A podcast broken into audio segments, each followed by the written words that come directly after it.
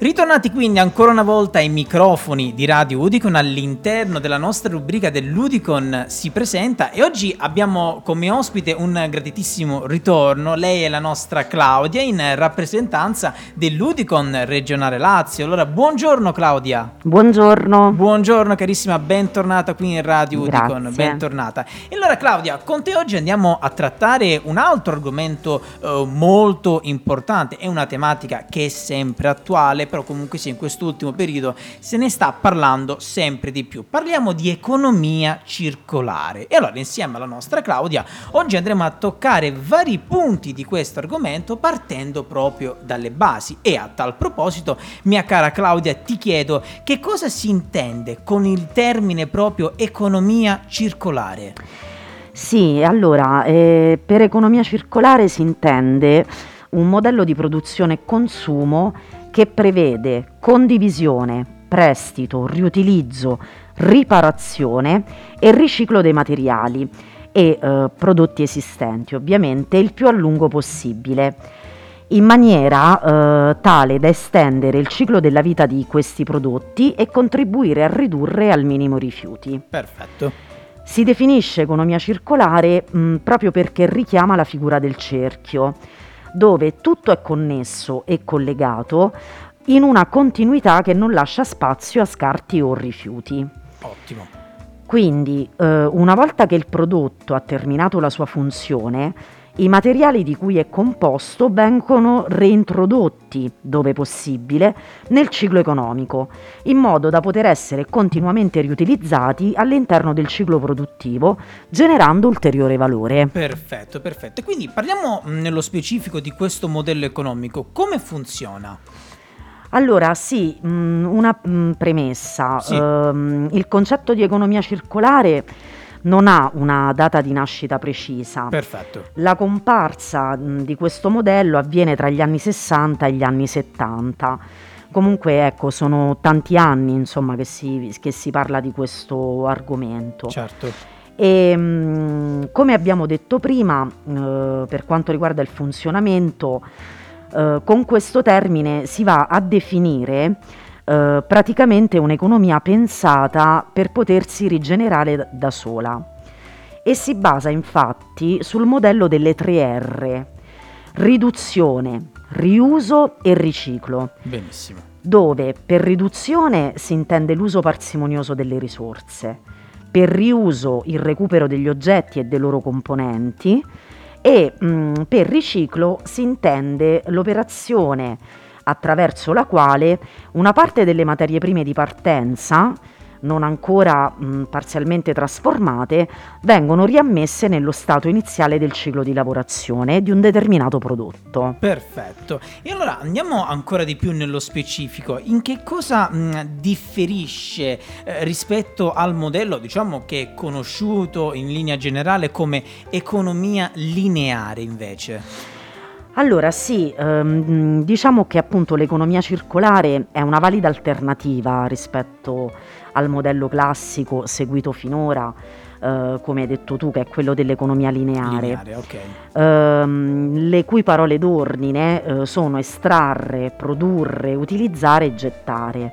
Quindi un modello che eh, fondamentalmente non lascia spazio sul lungo termine a un approccio più, res- più rispettoso delle risorse.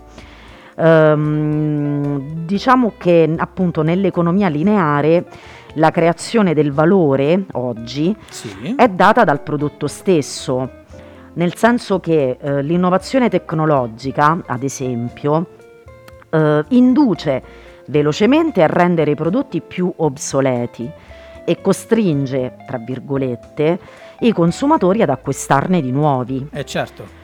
In questo scenario eh, l'approccio lineare si basa fondamentalmente sulla disponibilità di grandi quantità di risorse, di grandi quantità di energia e mh, ci comportiamo come se le risorse fossero infinite. Perfetto. Dal momento che non è così, è necessario trovare e avere una soluzione alternativa, una soluzione più sostenibile che trova spazio appunto nel modello dell'economia circolare. Perfetto. Ebbene, allora, arrivato a questo punto, fatto quindi questa, questo approfondimento in linea generale, andiamo un po' più ancora nel concreto, parliamo di imprese. Ecco, allora ti chiedo cosa devono fare le imprese per adattarsi a questo nuovo modello?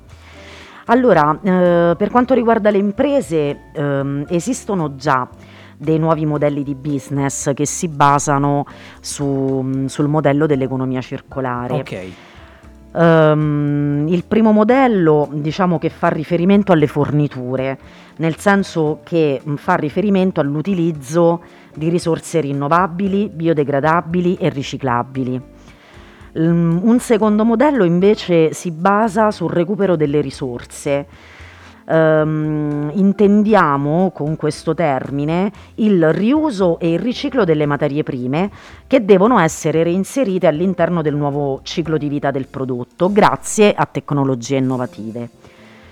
Uh, un altro modello si basa invece sull'estensione della vita del prodotto, nel senso che eh, i prodotti possono essere riparati o rigenerati. Perfetto. Ancora, eh, un altro modello è quello della condivisione delle piattaforme. Eh, questo modello qui è volto a facilitare la condivisione tra gli utenti di beni e materiali. Un esempio di questo modello potrebbe essere il car sharing. Beh, certo, molto utilizzato anche in questo si periodo. sta prendendo piede negli ultimi anni. E, mh, l'ultimo modello invece eh, può essere riassunto con l'espressione eh, prodotto al servizio. Permette di pagare un servizio in base all'utilizzo. È conosciuto anche come il pay per use, Mhm. dove i prodotti non vengono più acquistati, ma usati da più persone. Un esempio di questo modello eh, può essere ad esempio il noleggio a lungo termine di un'automobile. Ecco, ecco, perfetto. E allora quindi abbiamo parlato fino adesso, come ti ho chiesto, delle imprese, però adesso vorrei anche spostarmi sotto, diciamo, l'altra faccia eh, della medaglia. E per quanto riguarda invece i consumatori, cosa possiamo dire? Eh, esatto, i consumatori mh, eh, nel modello di economia circolare ehm, hanno un ruolo fondamentale proprio perché l- il modello di economia circolare non si applica solo al, al modello di produzione.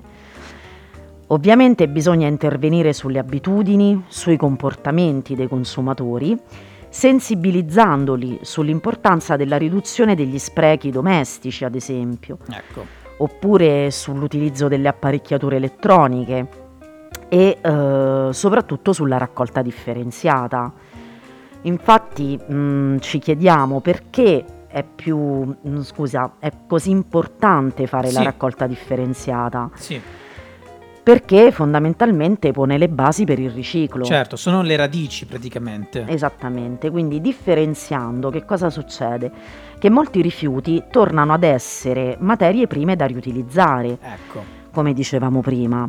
Si riduce la quantità di rifiuti nelle discariche, si riduce l'inquinamento e di conseguenza si risparmiano le risorse naturali del pianeta, dando così nuovo valore a ciò che abbiamo utilizzato. ecco, ecco. E allora, Claudia, concludendo, ti faccio un'ultima domanda su questo argomento che è veramente importante. Io per questo ho voluto avere te, comunque sì, rappresentanza dell'Udicon regionale Lazio, per parlarne in maniera così eh, professionale e così approfondita. Per concludere, perché vogliamo dire ai nostri ascoltatori che ci stanno seguendo in questo momento, magari in diretta, alle ore 11.20 circa sul sito radioudicon.org oppure tramite i nostri podcast sempre sullo stesso sito, perché è importante parlare di economia circolare. Sì, è fondamentale parlare di economia circolare perché il nostro pianeta, come dicevo prima, non dispone di risorse infinite Certo, e ci stiamo accorgendo che il nostro pianeta ce lo sta comunicando in tutti i modi negli ultimi anni. E, mm, le riserve di alcune risorse non rinnovabili come combustibili fossili sono già altamente a rischio. Stiamo esaurendo i depositi più accessibili di parecchi metalli eh, come il rame, ad esempio, abbiamo già superato il livello massimo di produzione. Ecco. Quindi, con la riduzione dell'utilizzo delle risorse non rinnovabili, quello dell'economia circolare è, eh, rappresenta uno dei modelli strategicamente più efficaci Certo. per combattere le, cama- le calamità ambientali come la lotta all'inquinamento atmosferico, oppure il surriscaldamento globale, i rifiuti terrestri e marini e la tutela della biodiversità, eh, nonché la qualità della nostra vita Ovviamente. e quindi della nostra salute. Certo. È ovvio, prima che eh, si realizzi definitivamente il passaggio all'economia circolare ci vorrà ancora del tempo. Certo. Però ecco, a livello globale gli stati, i governi si stanno orientando verso questo modello economico sostenibile, assumendosi im- impegni importanti. Eh, rimanendo in Italia, eh, si parla di economia circolare anche nel PNRR, cioè il Piano Nazionale di Ripresa e Resilienza, che è stato approvato il 13 luglio dall'Unione Europea e rappresenta il documento che ciascuno Stato membro ha presentato all'Europa per accedere ai fondi del Next Generation EU, cioè quello strumento introdotto dall'Unione Europea per la ripresa post-pandemia Covid-19, necessario a rilanciare l'economia degli Stati membri e rendendola più verde e più digitale. Ecco. Per il passaggio graduale quindi all'economia circolare, in Italia al momento e secondo questo documento sono stati finanziati 2 miliardi di euro. Benissimo, benissimo.